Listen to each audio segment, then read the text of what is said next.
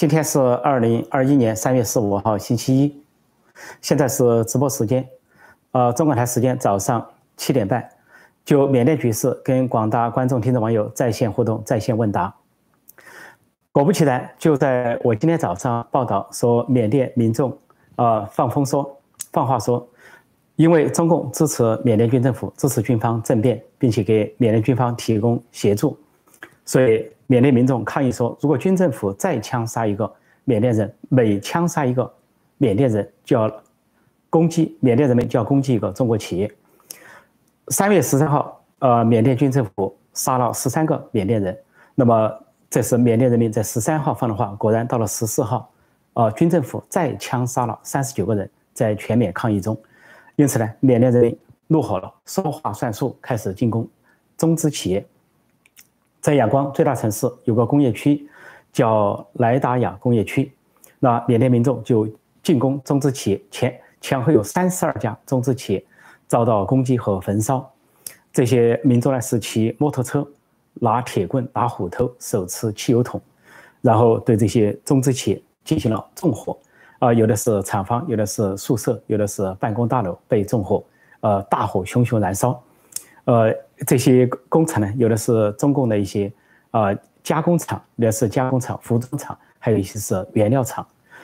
三十二家中国企业受到攻击，另外有一家台湾企业的被误认为中国企业也受到了攻击，在同样在这个工业园区，叫昌仪公司。这家公司呢，有它的这个一些呃员工受困，一些呃车辆被攻击，有些设备遭到攻击。那么呃，台湾方面的发言人说。希望呃台湾的企业呢，要这个挂上台湾的国旗，要有明白的标示是台湾的企业，是台湾企业，让缅甸不会去进攻。应该说，如果说台湾的企业用缅甸语写清楚是台湾的企业的话，那应该说不会受到进攻。再挂上青天白日红土地的旗帜，跟中共那种血腥的五星红旗有所区别。在缅甸民众啊在进攻了中共的企业之后，那么前两天还宣言要。焚烧中缅管道，中缅这个石油气和天然气管道，在缅甸境内是七百多公里长，在中国境内一千一百多公里长，是中国西南地区依赖缅甸的一个天然气和原油输送管道。如果说缅甸民众要焚烧的话，那是更大的动静。中国方面呢是表示了抗议，呃，一方面要求缅甸军政府对缅甸民众，呃，进行镇压，也就说是所谓保护中中资企业。但是另一方面，谴责缅甸民众说是最恶劣的行径。然后，中国驻缅甸的大使馆还在他的脸书上发布了一些类似的说法。但是，中共驻缅甸大使馆这个脸书官方网页脸书却被缅甸民众灌进来，有五万二百五万二千多个帖子，都是反讽。都是在讥讽和反对中共的话，说当缅甸军政府在杀缅甸人民的时候，你不出声，你一声不出；但是当你的中资企业受到焚烧的时候，你说是很恶劣的行动。中资企业虽然受到焚烧，但没有一个人死亡，只有两个人受伤。但是缅甸军政府前后枪杀民众，现在最保守的说法已经有八十多人，那么有的说法说达到一百三十人，几乎每天都传出了枪声和有缅甸民众的死亡。但是缅甸民众没有停止抗争。说缅甸民众之所以把这个怒火印向中共，是因为其他国家都谴责缅甸军方，谴责缅甸政变，唯独中共默不作声，不谴责，因为他是默认、怂恿，甚至可能是合谋。而且就在一月份，一月十二号，中国的外交部长王毅这个人是罪魁祸首，他到缅甸去访问，他作为外交部长，他会见昂山书记或者其他人。昂山书记本身是国民，是国务资政兼外交部长。会见昂山书记或者总统倒也罢了，他会见了军头，就是后来发动政变的国防军总司令敏昂莱。在会见的时候，敏昂莱向呃王毅谎称说，去年十一月缅甸的大选有舞弊，实际上没有任何国家和缅甸任何人缅甸人民认为那个有舞弊，他谎称。而这个王毅呢，不仅没有反驳，而且还喜滋滋的听着，然后说了一番意味深长的话，说中方希望缅甸军方在。缅甸的社会生活中发挥重要作用，说维护缅甸的社会稳定和国家稳定，还说维护中缅友谊，是走出缅甸特色的一条道路。这里是中方的语言。说王王毅前脚刚走，两个星期后，缅甸军方就发动了政变，就是二月一号。可以说这不是一个巧合，而是缅甸，而是王毅代表习近平和中共到那去给军方打气，希望军方发动政变，这个政变就发生了，但是并没有取得中共所说的国家稳定、社会稳定，恰恰是中共怂恿的这场政变，缅甸军方的胡作非为，导致了缅甸社会大动荡。从二月一号政变之后，只沉寂了一天，民众就走上街头，抗议示威游行，还有全国大罢工。尽管缅甸军方不断的开枪，但是缅甸人民毫不毫不畏惧，毫不放弃抗争，而且呢是全国性的联合。第一大城市仰光，第二大城市曼德勒，还有其他城市，还有首都内比都，到处都是民众在抗议，每天都是民众上街抗议，完全不畏清政府呃军政府。说在这样的情况下。中共具有不可推卸的责任，所以中共今天是看到了中共的所作所为，祸害了缅甸人民，也祸害了中国人民，祸害了中资企业，祸害了在缅甸的中国人的安危，而且已经有缅甸的华人牺牲，就是那位女英雄邓佳希，十九岁就为缅甸的民主而献身，中弹身亡在街头，一个充满青春活力的女子，为了缅尊缅甸的民主献身，她是一位华人。那么现在有很多的中国人还在缅甸。很多的华人在缅甸，但是中共完全不顾他们的安危，完全只顾自己的一党专政，就在自己这种专制和腐败的意识形态下，向缅甸军政府输出这种专制与腐败，导致缅甸军政府有恃无恐地发动了政变，而且现在镇压射杀民众。中共的责任不仅是对缅甸人民犯下的罪，而且是对中国人民犯下的罪。接下来不排除有更多的中资企业。哦，和这个输油管道或者是中国人受到攻击，不过也有一点，在缅甸方面呢，也传出一些阴谋论，说这个有一些纵火可能是中共或者是缅甸军方所为，试图想嫁祸缅甸人民，然后使局势复杂化。啊，缅甸军方在这一次大规模的攻民众大规模的攻击啊中资企业之后，缅甸军方就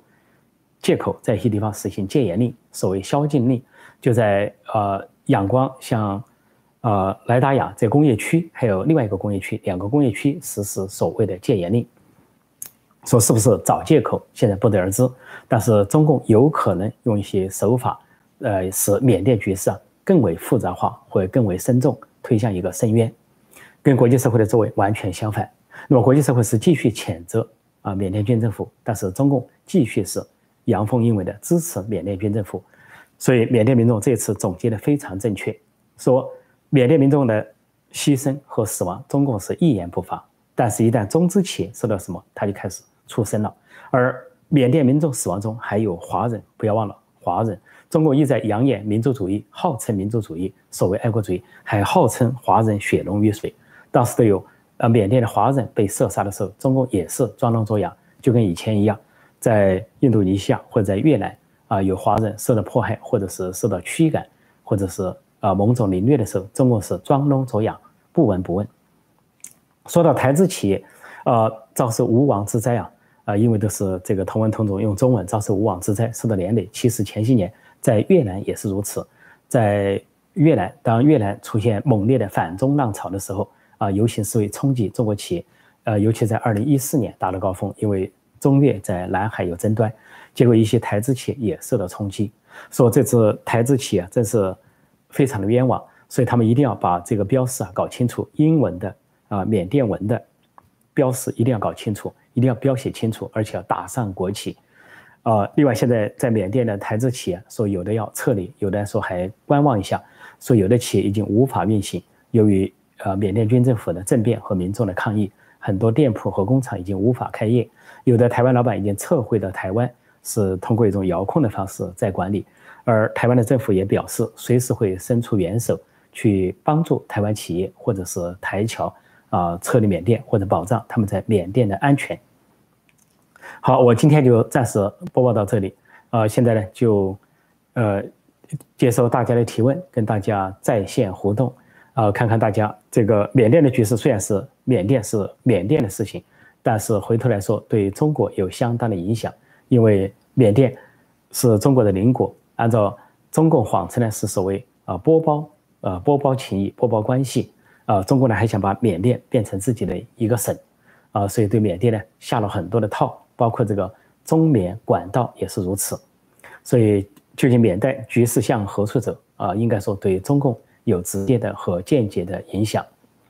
今天似乎这个星期一啊，这个呃可能观众不多，呃，我先看看大家有什么提问。呃，这里这里有一位朋友说，一九六五、一九六六年的印尼反华焚烧、枪杀华人，周恩来并未采取任何外交途径解救华人，厉害啊！我的国，平视事件。呃，这个是呃，我想这位朋友呢是了解历史，讲的是九三年事件，一九六五年的九三年事件。呃，一九六五年九月三十号，因为当时呢在之前，中共呢想输出革命，输出共产革命，就像东南亚地区到处建共产党组织。而且建立广播电台，向东南亚呃国家用各种语言广播。这些广播电台建在中国的大山，包括湖南的大山里都有这些广播电台。到了邓小平时代才叫停。那么这个毛泽东时代就想输出革命，想把东南亚搞成一片红，其中对印尼下了很大的功夫。说在印尼呢，就成立了大量的共产党组织。当时的印尼共产党居然达到说三十万之众，说是要夺取政权。要武装斗争，还要游击战争，像中共那样建立一个社会主义政权。但是当时的，呃，当时的，呃，这个将军应该叫苏加洛啊，苏加洛将军呢发动了政变。他这个政变呢是以推翻了亲中的一个总统啊，同时呢镇压缅印尼的共产党。镇压印尼共产党的过程中，就很多的华人受难，因为一方面有很多共产党是华人，另外有在。镇压共产党过程中，即便有些华人不是共产党，也受了镇压。那么那次可以说在印尼发生了一场大屠杀，也是非常震惊世界的大屠杀。但是中共发表的声明只是对共产党表示了支持，对印尼的共产党并没有对华人有任何的联系。说那次很多的华人死于非命，这是历史上有名的九三零事件，一九六五年九月三十号事件。呃，记得当时。呃，有新闻表示了，中共当时的外交部长是陈毅，陈毅是中共的十大元帅之一，还在这个呃这个外交会上啊是大声咆哮，对印度一下大声咆哮，但是咆哮的东西啊都是共产革命这一套东西，但是从来没有对华人对中国同胞有个声援，说那次华人受了无妄之灾。其实后来印尼在一九九七年的时候又发生了一次骚乱，也是排华骚乱，很多次的排华。那么排华之后呢？中国方面也完全没有这个有任何的表示，甚至有人提出，一九九七年提出啊说，既然中共号称自己强大了、崛起了，应该派出军舰去保护华侨，保护在在外面的中国人。但是中共根本就无动于衷。结果在一九九七年那次排华浪潮中，不仅传出了很多华人的商铺、华人的公司被冲击，华人被杀害，还有很多的华人妇女被强奸等等一些暴行。啊，这些对中国来说的根本是不在话下，他只管他的政权，还有他的一党专政的稳定，所以红色江山，还有他的专制和腐败。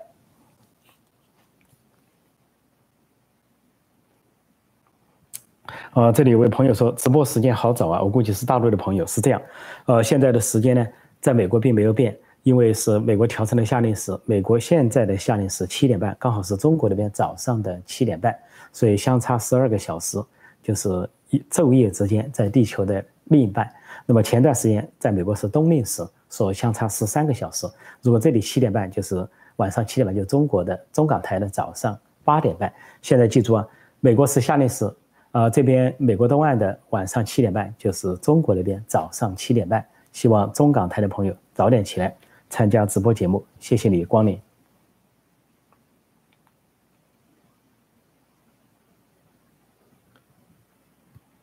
呃，有人说，呃，缅甸人民这么做聪明。假如中国军队进入的话，别的国家军队也可以进入了。啊，当然这个有不同的说法哈。也有人说这个，呃，有各种各样的说法。但这是一位朋友的一个新的观点，认为缅甸人民这么做冲击中国企业，啊，冲击中缅管道，是不是导致中国军队入侵，然后就会导致美国或者其他国家的军队来那个保卫缅甸人民？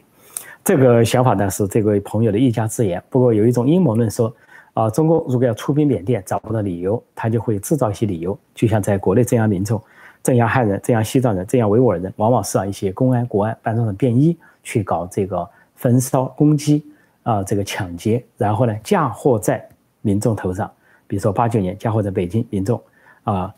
或者嫁祸在西藏藏人头上，或者嫁祸在啊二零零九年嫁祸在维吾尔人头上，然后呢，中共的军警就大开杀戒，号称镇压，而他的特务就。逃散一空，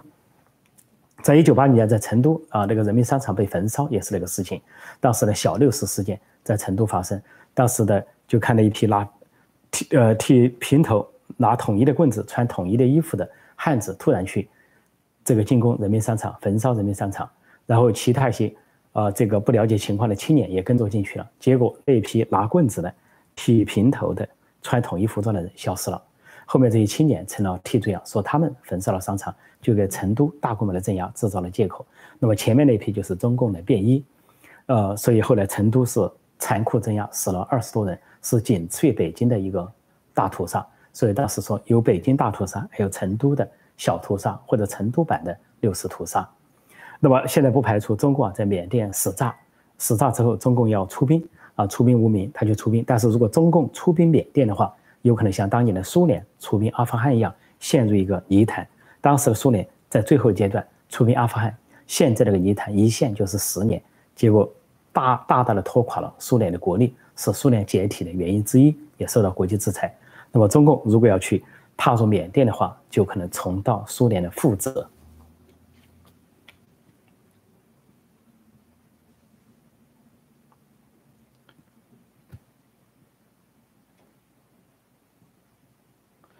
哦，这里有人问说，昨天直播的直播中，呃，破空老师讲了关于川普，你也说过中国人削尖脑袋都要跑去美国，可是川普反移民，许许多打算留美的留学生带来许多不便。破空老师怎么看？是这样，呃，川普和共和党是并不是反对移民，是反对非法移民，他是接纳合法移民，移民可以，但是要合法。如果美国国家都去搞非法移民，那这个边境线的爆了，美国国家的事不堪承受其重。第二，关于中国的留学生，那么相信有一部分留学生，像刚才这位留学生，是怀抱着啊追求民主自由啊，怀抱着对一党专政的唾弃来到美国留学。但是很多的中国留学生并不是抱着这个目标，他是精神跟身体的分裂，精神上还是认同中共那一套，被洗脑洗残了，认同一党专政，认同专制与腐败，但是呢。这个身体和脚脚投票，手上没有选票，但脚投票要去美国，要去欧洲，认为是好的国家，或者说大家传闻中的好国家，他要去。即便这些人到了美国，他的意识形态是中共那一套，所以看到到处的是什么小粉红，是什么呃飘五星红旗，中国领导人来访，他们去欢迎，或者是这里发生有香港人的抗争，海外香港人、海外藏族人、海外维吾尔人、海外民运人士抗争，他们去捣乱。所以，并不是说所有的这些中国留学生，美国都应该欢迎。应该说，这些人如果是认同美国的价值，你来美国留下没错；你要不认同，又何必留在这里呢？所以，这位朋友呢是也是代表他一个人的心声。所以要听清楚的是，合法移民，合法移民，而不是非法移民。啊，拜登和民主党啊认为非法移民也可以接纳，那这个美国就乱套了，啊，成本就。呃，消耗了。中共巴不得你这么做，你这么做之后，你拖垮美国的国力。美国没有实力之后，怎么去跟中共较量？而中共是完全的排外，完全把钱集中起来，一党由一党控制。呃，不是最富有的国家，却是最富有的政权，可以支配无无穷无穷的人力物力财力。那么在他手上集中了这些无穷的人力物力财力之后，他认为他可以去战胜任何国家。说美国不得不防，说美国需要把人力物力财力也集中起来。这个让美国强大，有真正的实力去对付中共，而不是无边无际的滥用的人道主义。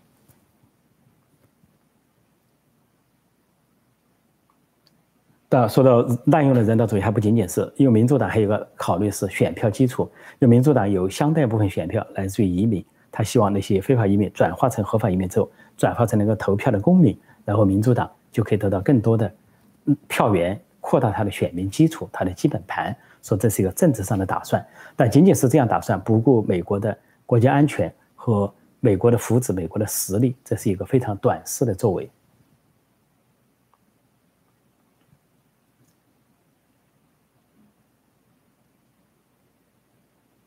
啊，这里有人问说，请问不久将来美国会出兵，会用其他方式解决缅甸高级将领敏昂莱吗？请分析。本来是可以的，在美国历史上有的是，我前段时间举例了。美国曾经曾经出兵，格林纳达是里根总统时代，一九八三年应该是曾经出兵。巴拿马是老布什总统时代，应该是一九八九年。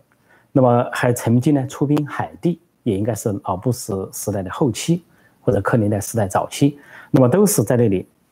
呃，推这个消灭了当地的政变、政变分子、军事政变，而恢复了民主政府或者重建了当地的民主。像格林纳达非常感谢美国，把美国呃里根总统下令出兵格林纳达推推翻政变、建立民主政府那一天四月二十五，作为他们的感恩节，感恩美国，感恩里根总统，感恩他们民主的到来。所以本来可以这么做，而美国在像在阿富汗战争中、在伊拉克战争中，也都曾经啊斩首那些匪首，像基地组织的匪首啊，这个本拉登最后被美军追击十年而斩杀，还有呃这个伊拉克的独裁者，呃萨达姆被美国擒拿，后来是交给了伊拉克后来的民主政府，被判处了死刑。那么再有，美国也追击了伊斯兰国的首领巴格达迪，把他逼到一个地堡之后，他引爆自杀。所以啊，美国还在川普时期啊，定点击杀了呃伊朗的二号人物，在中东策动动乱的恐怖活动的二号人物苏莱曼尼。所有这些都可以看出来，美国是有能力这么做。如果在川普时代，这个有可能提上议事日程。不过目前在拜登时代很难说，因为就在缅甸出现这个局面之后，前不久了，这个国务卿布林肯说，美国无意打算出兵去推翻独裁政权。我认为那个话，我当时就说那个话不该说，应该处于战略模糊，因为你说清楚了，就让那些独裁政权，像缅甸军政府啊、中共当局、北朝鲜，还有伊朗一些独裁者、独裁政府呢感到心安。所以，美国能不能这么做？理论上来说是可以这么做，而在机会上来说，要看缅甸局势的演变、国际风云的变化。如果说不是考虑啊，中共在那个旁边，那个呃缅甸的这个老大哥黑老大在那旁边的话，美国定点击杀。缅甸的呃，美国定点击杀这个缅甸的军政府首脑敏昂莱，可以说是不会吹灰之力。呃，缅甸军缅甸的军队总共四十九万，但是如果美美军到达的话，可以说一击一击一触即溃，土崩瓦解，作鸟兽散，而且缅甸人民会弹死胡江，以迎王师，迎接美军，而且歼帮助歼灭这个缅甸所谓的国防军，这都是没有问题的。不过在现在的情况下，啊，目前看不出来啊，美国有这方面的动向。但，这是一个令人遗憾的事情。很多事情有理想主义，但是有现实主义，所以有时候理想还不得不这个妥协于现实，在某种历史阶段。啊，啊，这里有人说呢，华企是无辜的，就中国的企业是无辜的，的确是无辜的。不过呢，这些中国企业。无辜没错，因为他们不是共产党，也不是中国政府，但是他们呢不能对中共在缅甸的作恶啊这个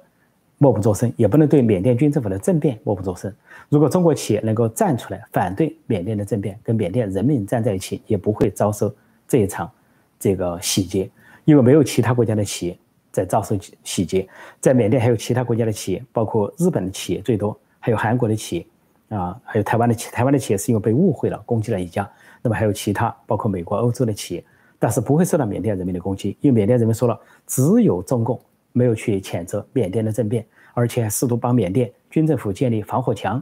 搞了硬件、软件技术人员去，说缅甸的人民立即就到中共驻缅甸大使馆抗议，说我们知道你们在后面，要用英文说说 We know you are behind CCP，知道你在缅甸政变的后面，所以中共。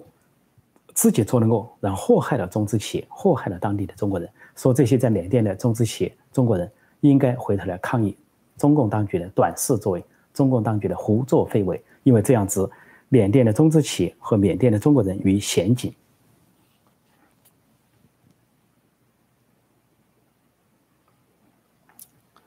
呃，这里有人说，为什么不进攻中共使馆呢？还有中共银行？但缅甸人民也不是完全是。呃，非理性的，他们这个因为使馆来说，它这个涉及到外交。像这个中国呢，在中国原来大清末年有义和团去进攻外国的使领馆，那是一个非常就超越基本底线的行为，呃呃，完全践踏了国际准则，基本的是以国际上的礼序。说后来义和团被八国联军打垮，后来被清政府所镇压。后来这个毛泽东红卫兵又去攻领领使领馆，也去烧领事馆使领馆。所以也是义和团的一个翻版，那么在缅甸的民众来抗议，他们并不是义和团，也不是红卫兵，他们是为了民主自由、捍卫民主自由而走上街头的。所以一般来说，他们可以到中国大使馆去抗议，但是冲击大大使馆应该说还不至于。但是中资企业他们已经打了招呼，说如果缅甸军政府再杀一个缅甸人，他们就要攻击一家中资企业，就打了招呼，你中共要停止。如果你中共呃不愿你的企业遭到攻击，你就应该。在缅甸军政府杀害缅杀缅甸人的时候，你要出手阻止，因为他们知道中共是可以阻止的，只有中共可以阻止他，其他国家都不能阻止，因为中共是缅甸军政府背后的老大，背后的靠山。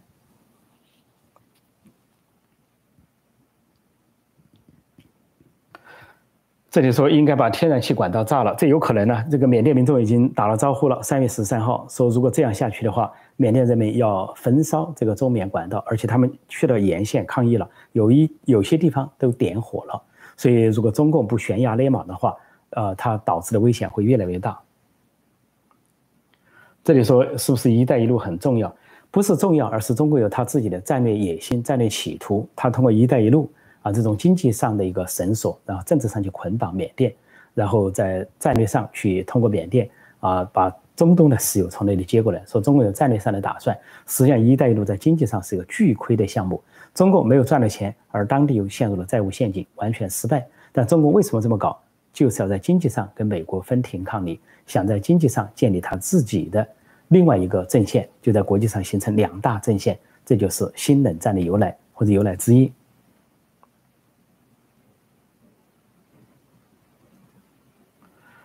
这里有朋友讲说，雪崩的时候没有一片雪花是无辜的，每个中国人都要为，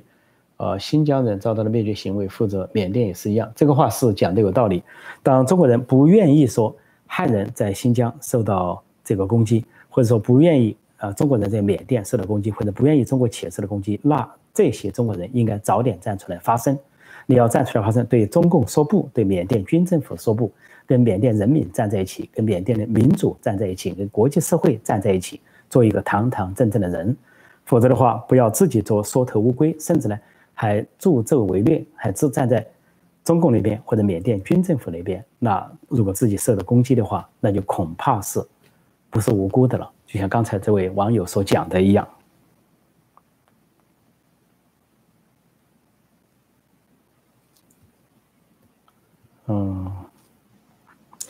这里有人说，昂山素季本身就是亲中政权，军政府为什么还要推翻？军政府也是中共支持的。呃，这位朋友可能很年轻，提这位朋友的朋友啊，可能是最近几年才涉涉足了实时政治，对缅甸的历史不了解。呃，对昂山素季和军政府要区别来看待，因为昂山素季她是缅甸开国者昂山将军的女儿，她早先从事民族运动，呃，可以说整个一生都在从事民族运动，而长期以前受到军政府的。软禁，软禁长达十五年，他为此获得了诺贝尔和平奖。那么，在缅甸军政府让步实行民主改革、民主尝试的时候，二零一零年之后，他获释参加政治。那么，参加政治之后，缅甸军政府控制席位四分之一，是作为妥协四年民主化的条件。说缅甸军政府控制了实力，就包括国防部、内务部，呃，还有一些相关的实力部门都是缅甸军政府控制。而昂山素季。赢得他的政党赢得大选，只是领导文人政府，而他呢，因为身份的问题呢，啊，不能当总统，只能当国务资政，是实权人物。但是他是毕竟是文人政府，当缅甸军政府对少数民族行凶的时候，昂山素季是没有办法的，所以在国际上他受到了批评。呃，但是我就说过，昂山素季早几年要是就站在军呃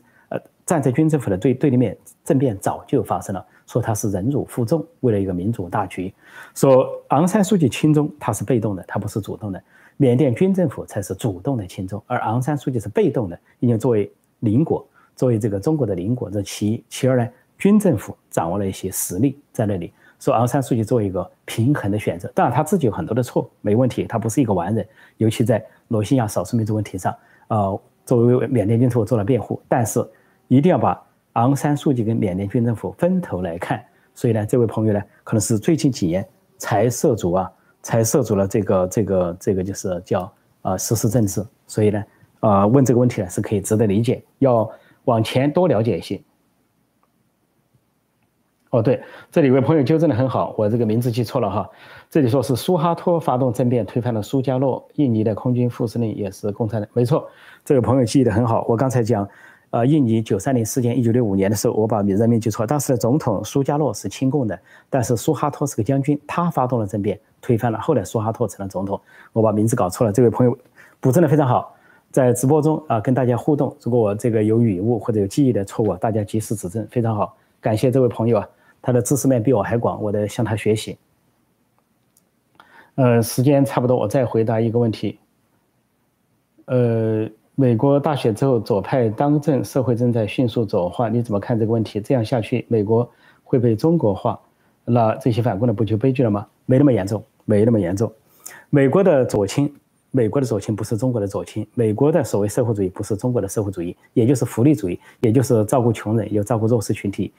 呃，共和党是讲讲情发懒，民主党是讲懒发情，所以就是这个区别。所以这个他们叫自由主义，自由主义是一个思潮，有它的价值取向。呃，共和党是保守主义，有它的传统价值。说这两种价值的竞争是多元社会的表现。美国作为民主宪政，它是稳定的。在大选期间、大选之后的争议中，我就这么说。后来果然证明如此。我今天还是这么说：美国的民民主和宪政是稳定的。它是人类的灯塔，至今仍然如此。说美国的左倾化是一个阶段性的过程，它不至于走到颠覆性的道路上。由于时间关系，我就暂时讲到这里。谢谢各位光临和留下宝贵的留言。呃，祝各位晚安，或者是中港台的朋友早安。谢谢大家，再见。